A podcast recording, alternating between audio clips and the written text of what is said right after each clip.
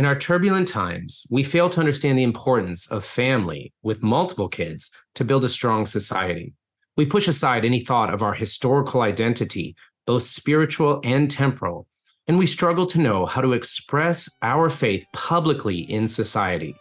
Our guest today, Archduke Edward von Habsburg from the royal line of the Habsburgs, brings clarity to this confusion and charts for us a way forward that can bring true freedom, peace, and purpose. Stay with us.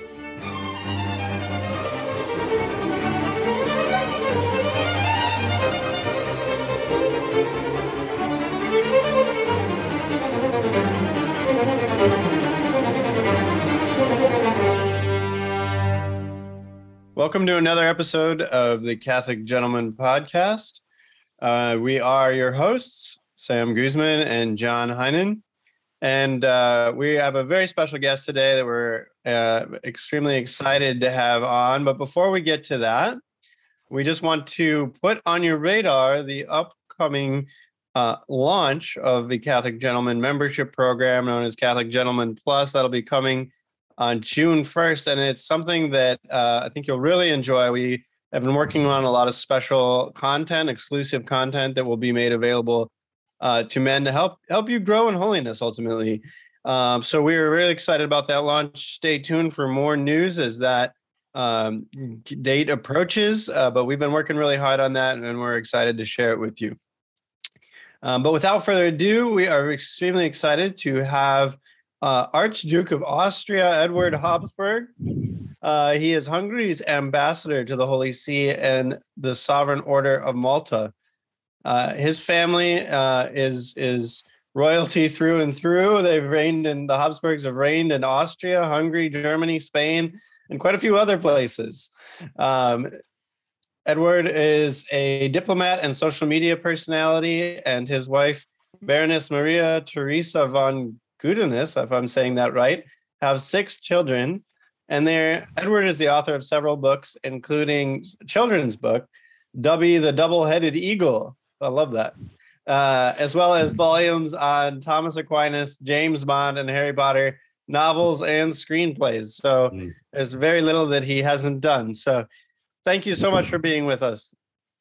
I never inhaled. That's one of the things I've never done. no, I've never taken drugs. that was a joke. That was a joke. thank, you for, thank you for clarifying. Thank you for having me on the show. Thank you for having me on the show. Well, wonderful. Yeah, and uh, you just um, launched a new book, uh, The Habsburg Way. Uh, and I love this because uh, you're one of um, you know Europe's most prominent. You're from one of Europe's most prominent, you know, uh, royal families, um, and uh, people are casting about for some kind of tradition or something that's a little more stable in our uncertain times. I mean, you you know, I, I I've heard a lot of people kind of just despairing at the world situation right now. Everywhere you look, there seems to be political problems in in almost every nation. Um, you know, uh, rapid inflation. Uh, people are struggling to make it economically. You know, religiously, things are are kind of in chaos as well. And so it seems like pretty much everywhere you look, there's uh, instability, chaos, uncertainty. Um, and what you're really doing uh, is is calling us to uh, a different way uh, in our times. And so I would just wonder what inspired you to write this book um, and why now? The genesis was very easy. A friend of mine suggested I should write a book uh, for Sophia Press on the Habsburgs.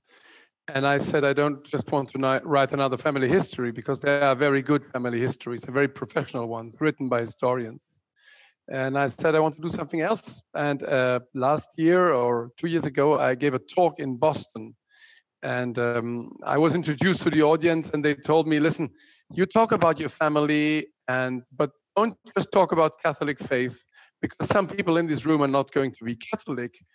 So I said, I said, okay, what other things are cool about the Habsburgs that non-Catholics can appreciate? That's how I began sort of making that that bucket list, and I began writing, okay, what is tip, what would be a, a typical Habsburg rule?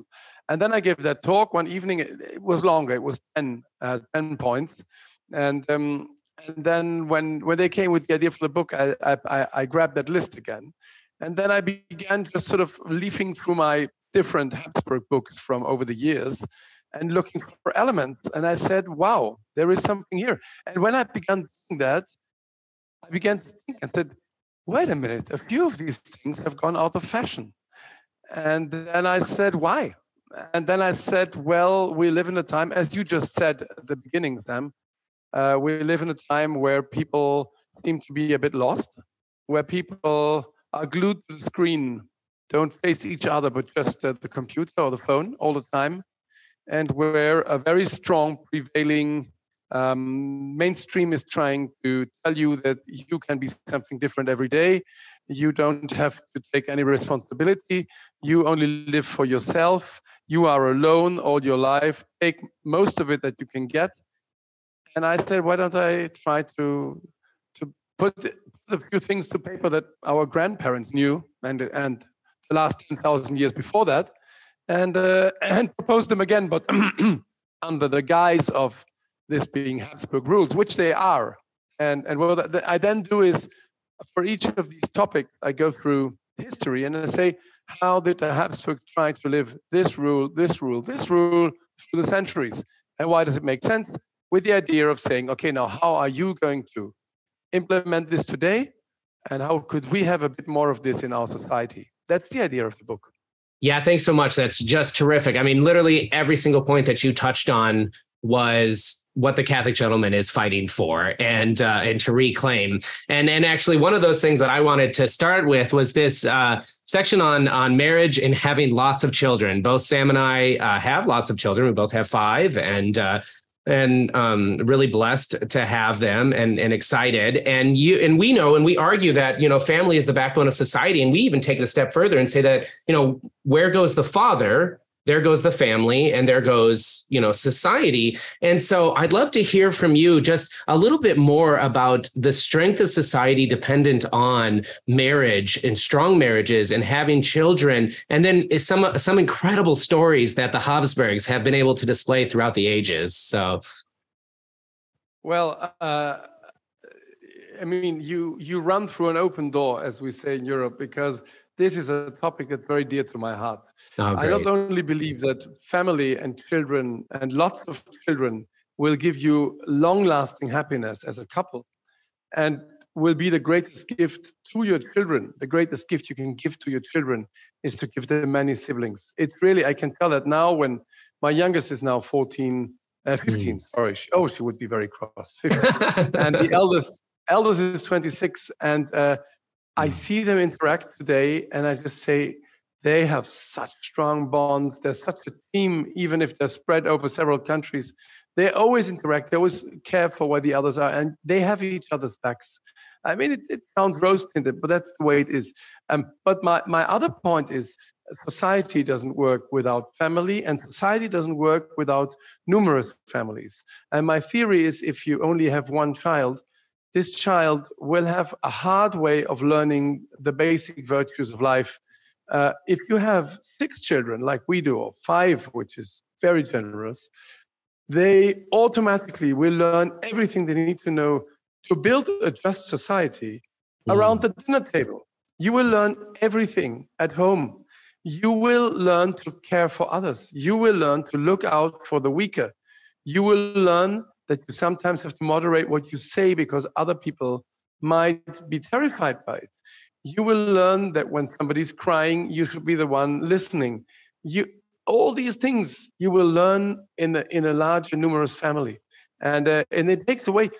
The parents don't have to do that much. It, it it happens automatically if you have a big family, and this is the basis of a state that is full of solidarity, of love, and uh, and looking after the weakest members, be that unborn children, be that people with handicap, or be that the imaginated. You learn this at home. You learn this in, the, in a big family. And I just imagine it must be much more difficult if you grow up alone mm. with both parents working away. Uh, so this is my experience, but this is also the Habsburg experience. Now, the Habsburgs, of course, um, were Catholic um, through the centuries, uh, always in the last 800 years. So having a big family was the most normal thing in the world. And uh, and uh, if you read my book, you will see many many examples of that. Uh, but but uh, for today's world, this is the answer. It's strongly countercultural. You mm. have to defend yourself if you have a big family. Um, but it is the thing. It is the answer. And the the ultimate point is, if you have a big family, it's like how do you call it when the wagons make a circle, uh, so the um, the enemy can't get in? You yeah. have a sort of fortress where they can't put their wires into your brains there. The family is sort of a safe space where you can share values. So, strong endorsement of family for everybody listening.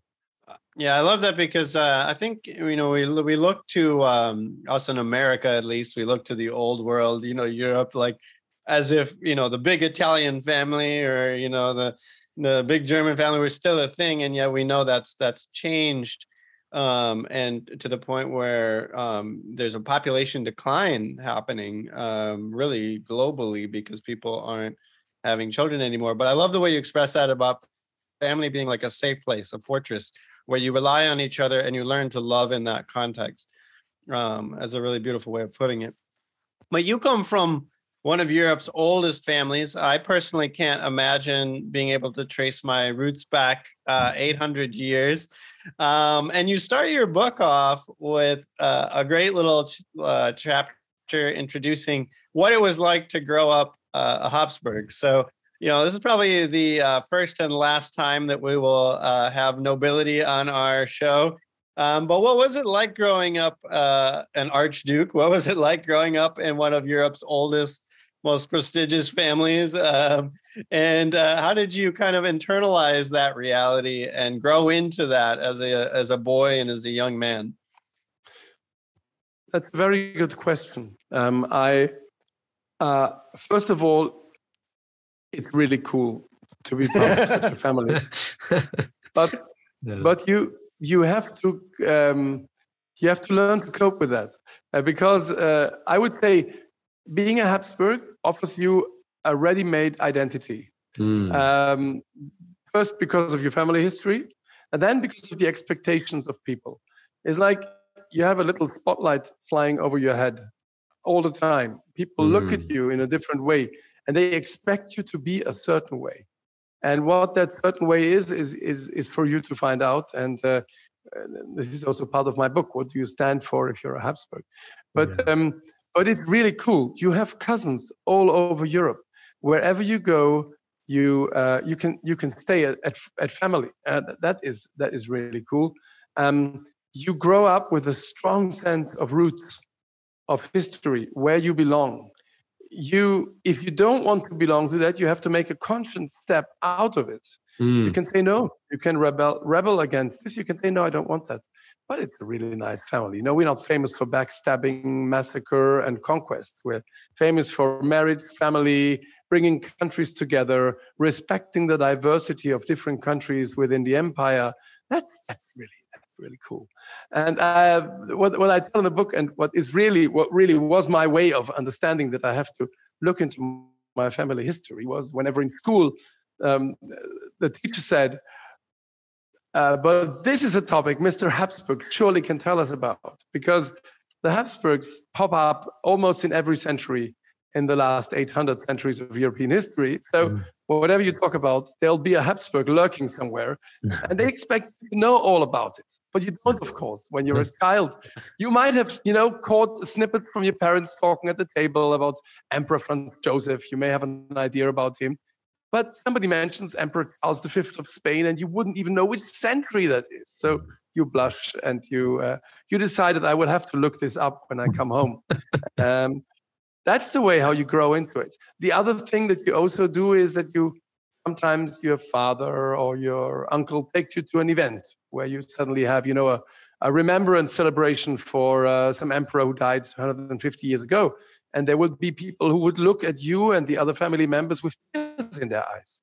You suddenly mm. think, "Wow, what is this?" Uh, and and then they, they would be schützen, you know, this is this these people in traditional uniforms with their old historic guns shooting in the air uh, as a salute and something like that. And they sort of look at you and expect something, and you you realize, wow, wow, wow, wow, I can't just sort of live uh, my way in a normal. I have to understand what this is. What and also, if you're from a family that ruled over 600 years, what's what's your job today? What's expected of you today? How does that translate into the 20th century, 21st century? Um, so that that's the way you become a Habsburg. And that is helpful because you have cousins all over the world. So you have big family meetings where you interact with other Habsburgs and, and you see, okay, they have the same dilemma. They try to understand what are we supposed to mm. do hmm. today. Okay. So that's more or less how it how it goes. It's wonderful.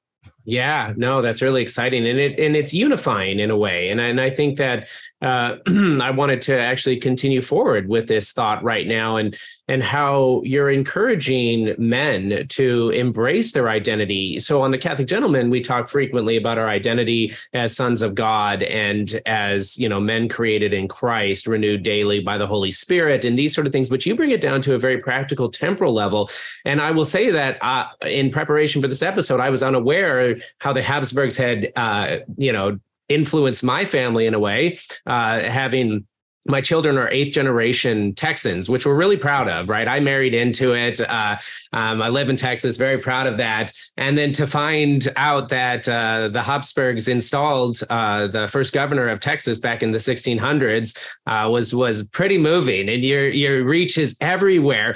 And and so I just I I and later on I read this, uh, you know, it, it, the quote that famous quote from um, Otto von Habsburg, uh, the son of Blessed Karl, who if if any of our listeners remember, we had David Ross on talking about that, but he said, those who don't know where they come from do not know where they are heading because they don't know where they stand. And I think this is so important. And, it, and, and especially in today where we're actually being either uh, gaslighted or we are called to like somehow reject our history and not, uh, not accept and endorse. And you're expanding this beyond just, you know, you're really amazing dynasty and, and you know, royal lineage. Uh, but for each of us and the importance of our standing, our identity. And I'd love for you to talk just a little bit more about how that influences culture when men actually understand their identity and, and trying to live that out.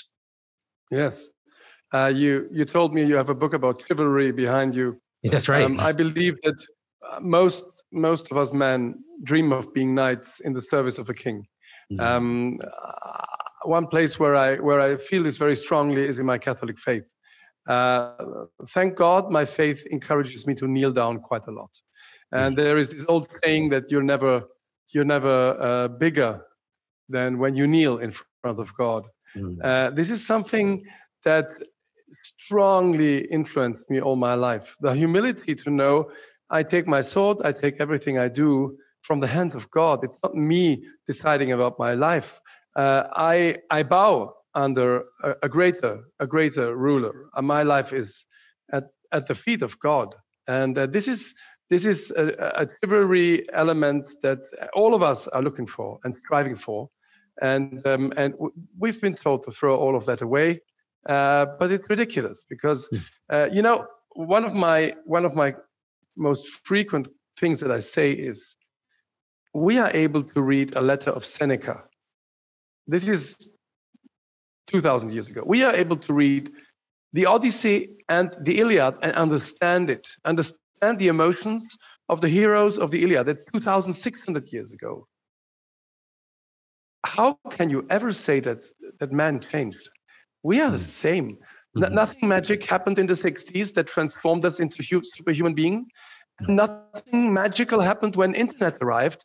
We are the same. We're the same clay that we've been, and I, uh, my theory is 10,000 years ago, the same clay. We struggle with the same, and the same things are attractive and lift us up above our our urges, lift us up above our everyday treadmill. We want to aspire to great things. It's easier when you're a Habsburg because, as I told you, but in my book, I encourage everyone to live it because not all Habsburgs lived what they were, but those who did really became great, great characters. Hmm, thanks be to God. Yeah, that, that's wonderful. And and kind of following up on that, um, related to you see in our culture, there's like this fascination and simultaneous contempt for royalty. Like you said, like every man like kind of wants to be a king at some level, and yet, uh, and you see this like in in like these modern, you know, secular, not not Christian men's movements. You know, they're like we're we're kings, we're royalty, you know, like, but um, people don't really understand what that means, and you know, and, and we see also too, you know, in in the the history, recent history of Europe, kind of this attack on royalty uh, both politically and even militarily sometimes where these, these these wars to kind of undo the last remnants of Christendom um, and coming from this you know historic royal family and like uh, how do you uh, like what does royalty have to say to the modern world? Like is there still a place for that? And how do you understand you know your position as kind of the coming from this great lineage this history and you know being nobility yourself like how do you understand the the place of royalty and what does that have to teach us as men today um, uh, in in the modern world? Uh, in one chapter in my book I, I speak about my experiences when i got the chance in my in my youth in my teenage years to get to know some of the current rulers in Europe, uh, kings uh, and and grand dukes and princes, uh, when they were in training, and I understood an incredible amount about what what royalty can bring to the table and what modern politics has somehow lost. Um, if you grow up as a future king or queen or grand duke, you grow up in an attitude of service all your life you know that you have to serve your country. You know that you cannot do whatever you want, but whatever you do has to serve your country, keep it alive, keep it united, keep it in peace.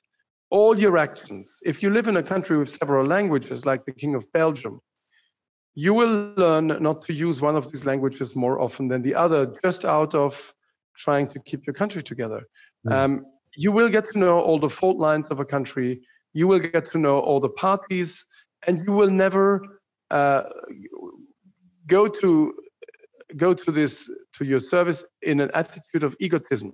You also don't have the luxury to be in politics for a few years and then find a nice fat job somewhere at a big company and earn lots of money and have a nice uh, evening of life with a yacht and something like that. You don't have that because you will serve until you you don't serve anymore, and then your son or daughter will take over and have to live with the consequences of what you do.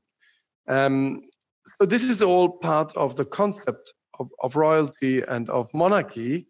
Um, now, most of the monarchies today in Europe are very, very weak um, echoes of what monarchy used to be once, but they are still there. God bless every single one of these royals that want, they serve, that serve with with gracious, with grace. And if you if you look at the way that, for instance, Prince William treats people when he speaks with them, uh, mm. behaves, when you look at the Prince of Liechtenstein, when you look at the Prince of Luxembourg, and you see the way that they interact with people, that they serve their countries, that they speak, this is gracious people who speak from deep experience, wisdom, and an attitude of service.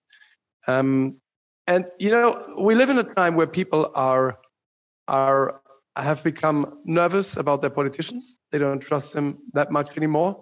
We had two very difficult years where many people had the impression that some things didn't go really well. And um, and I, I, want to take one little episode from my book here uh, when President Roosevelt uh, visited Emperor Franz Joseph uh, mm.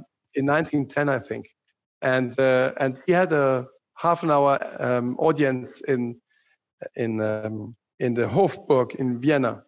And uh, and Roosevelt, you know, wanted to rile the emperor a bit, just just a little bit, just a little bit. Hmm. So at the end of the conversation, says, but you know, Your Majesty, now that we have parliaments and politicians and governments, what exactly is your job? and the emperor said, My job is to protect my people from their politicians. Nice. And I ask you, who protects uh, our, us, the people, from our politicians nowadays? Um, so I, am just saying, this is not a pitch for monarchy. The United States are not the place for monarchy, but for the values of monarchy and for the values that make uh, monarchs examples in um, as, as political leaders. And we can ask these values, these rules, these, these, these principles, we can ask them from any politician. So I, I, want to give one, one strong example, one very strong example is, of course, Blessed Emperor Karl, Blessed Charles, that you have a book um, by, by Charles yeah. Coulombe. Um, when Blessed uh, Charles, you know, he is for me the most uh, chivalric of all uh, Habsburg emperors. First of all, he fought in war. Uh, he was in the trenches, um, but also uh, in the in the eyes of the world, he's a loser. He mm. took over the empire after 70 years of uh, Franz Joseph, nearly 70 years. In the middle of a war, he lost the war. He lost the empire. He only ruled for one and a half years. Twice he tried to return to Hungary, where he was still king. Twice it failed. He went into exile. He died on an island from a terrible bronchitis called uh, lung disease. That's the ultimate definition of a loser, uh, first view. But now, if you look on the on, on my my Twitter World Championship of the Habsburgs that I did over the last uh, six eight weeks, uh, he won. He's the most popular Habsburg. Why? Because he did what every one of us can do. He offered his life, his family, and his job to God.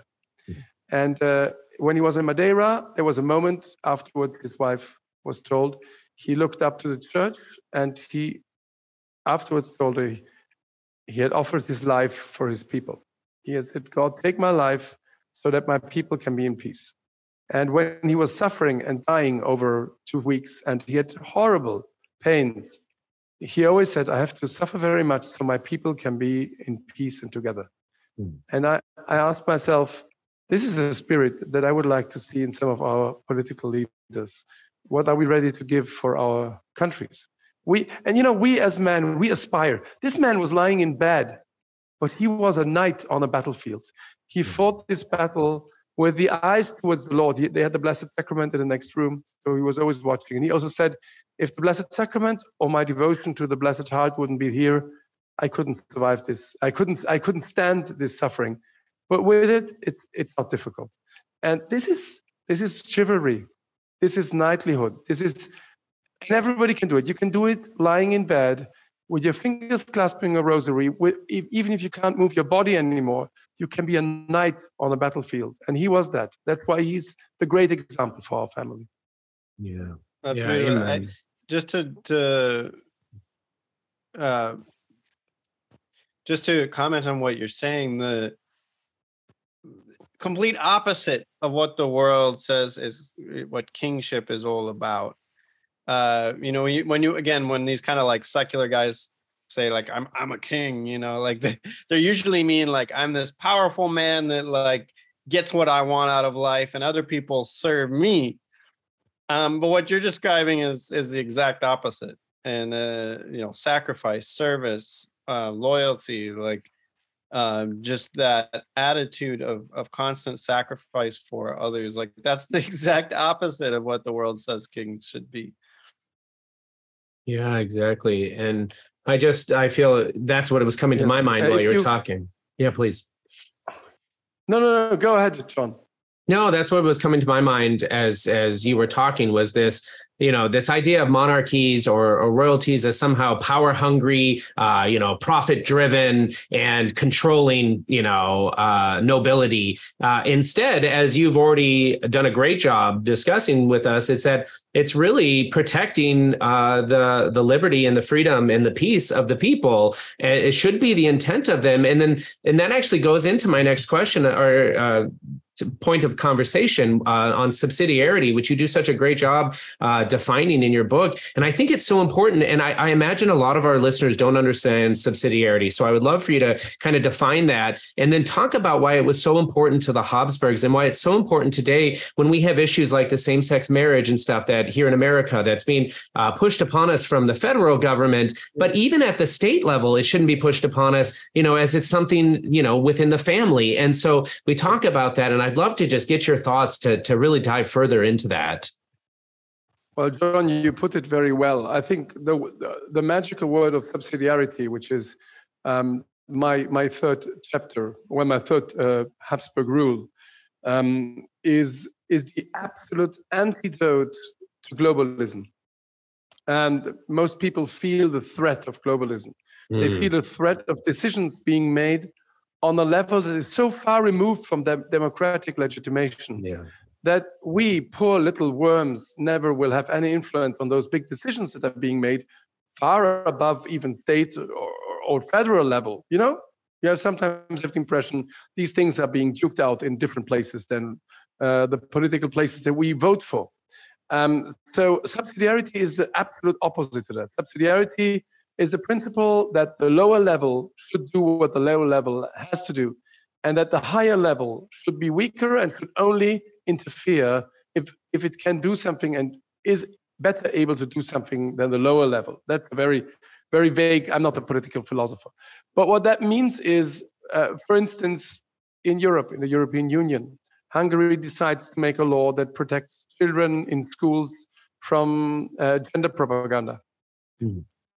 The whole of Europe freaked out. They freaked out. There were yells and screams, and Brussels tried to do everything to break us on this.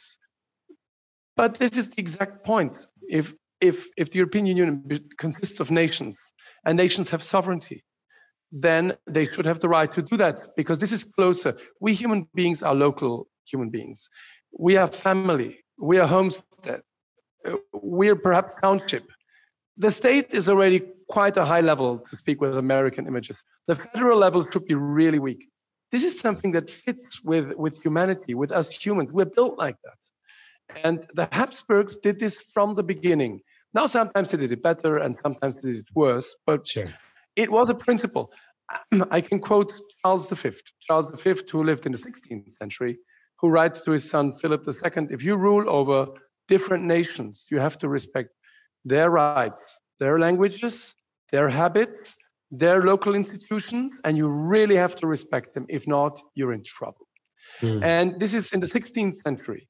And um, and uh, Emperor uh, Leopold said to no, it was Ferdinand the second said to his sub- subjects in other parts of the world, if I ever take away uh, your local rights, um, then uh, then you can strike me down or something like that. So this was always an element. The Habsburgs only once or twice tried to centralize, and when they did that, it went terribly wrong. We're not made for that, mm. and the United States are. We in Europe, we are looking with hope towards the United States because you still have this. The United States are built upon this system. In theory, the township should be strong, the state should be a bit less strong, and the federal level should not be very strong but there are other other powers within within your system, and um, I'm I'm very strongly encouraging uh, to think about these things because this is the answer to the fears that many people have nowadays, where they feel that we we don't count, but democracy should be something. Listen to the Habsburg defending democracy. Um, democracy should be something where the people should vote for politicians who put into practice what the majority of the people think correct and not something where decisions are being made on a level so far above that our election will never have uh, an influence on that. Mm-hmm. Yes, exactly. Uh, there, there needs to be a lot of uh, getting back to basics with with political uh, powers in, in this time, and, and I think you offer a really a common sense way of approaching that. Um, and and I love that. My last question is, um, you kind of conclude your book with uh, a wonderful reflection on a good death. And that's something that uh, our, well, I wouldn't say our culture, I would say the whole modern world doesn't deal very well with. We spend a lot of time, a lot of money um, trying to ward off aging, death, all of these things, and live as long as possible. Um, and yet you're actually inviting people to not uh, run away from death, but to actually die well. Um, and I would love to hear your thoughts on that, just kind of in conclusion. Yes, I, I would I would say the the story to to explain what the Habsburg stood for is is very easy. Is uh, if you watched the funeral of uh, Queen Elizabeth, and I think that half of the world population did, watched his funeral and was touched by it. There was a moment when the, the coffin of Queen Elizabeth was slowly lowered into the floor of the crypt. And, uh, and while it was lowered, they read out her titles. And everybody was very touched by that. But I, of course, I laughed uh, inside because I compared this to the Habsburg knocking ritual, which was similar, but then quite different, very Catholic.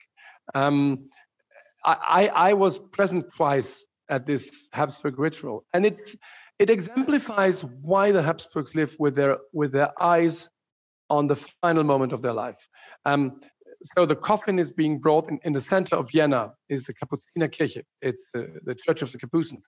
And beside that is a door, and there you go down the stairs, and down there is the crypt of the Habsburgs, the Kapuziner uh, Gruft. And the coffin arrives, the, the pallbearers, and then you have the master of ceremony knocking at the door. And from inside, the voice of a Capuchin priest answers, Who is there? And then they read out the titles. The titles are Zita, Empress of Austria, Queen of Hungary, Queen of Croatia, Queen of Bohemia, Princess of, and they they they they, they read all 30 seconds of titles. Hmm. And the voice from inside says, "We don't know her." And then uh, they they they knock a second time, and then they read all her achievements. And the voice again says, "We don't know her." And the third knocking is Zita, a poor sinner, and the door opens. And this is the attitude of the Habsburgs. They were strongly conscious that they were poor sinners, that they were weak, that they were under uh, original sin, that they had to render accountability to God, not only for their spiritual life, but also for what they did as an emperor all their lives. That's why I believe that politicians who believe in something are something positive because you can hold them accountable to their values. Um, and and they knew that the way I die will decide about my eternal life because they believed in in in heaven and hell. So some of the Habsburgs, unfortunately, didn't, in my opinion, didn't do this really well, but most of them did. And what they did was they they prepared in life. You cannot just believe that when you are going to die that you will you will be ready for God if you don't if you don't prepare your entire life for this if you don't learn how to pray, if you don't learn how to pray a rosary, if you don't learn, for instance, how to pray when you have headache and fever and are tired, you have to train this during your life to be ready when the moment comes. If You don't know how God is going to send death in your direction. You have no idea. It may be something that dropped on you. It may be an accident. It may be slow death in a hospital bed. You don't know it. You give all of this to God. You ask God for a good death. And the Habsburgs had the, the extra um, situation that their death was always public. So every Catholic in the in the realm looked at how the emperor died, and it was known how he died. There was always uh, a, a bulletin about it. Um, I think this is fantastic. It's absolutely fantastic. We have we have put death into very distant hospitals, or sometimes in a violent form. We know when there is an attack or something, we have, we see images of death. But uh, this is part of our life, always was. And I, I strongly encourage everybody to prepare for death and to, to embrace the moment of your death and to, to give it to God and say, I take it the way you send it. Thank you very much. And because it's part of your life, it's one of the greatest moments of your life. Um, I, it's easy to say that now, but the experience and family experience confirms this over and over and over again. Wow. Yeah, thanks be to God. Well, I am just really grateful for all of that. So, speaking to our listeners, men, if you've enjoyed this conversation, I'm going to put in the show notes uh, all the links to get uh, the Habsburg Way um, uh, Edward von Habsburg's uh, new book. It's very practical. It's not a, a history book, um, and it's something that is all about how to apply these to your own life, regardless of your state in life and where you're at. So I strongly encourage you to check that out and pick that up. And and Edward, any final uh, uh pearls of wisdom or things you would like to leave uh, the men that are listening this episode? Well, um, never give up. It's worthwhile fighting. A, B I'll be in the States in the first week of May.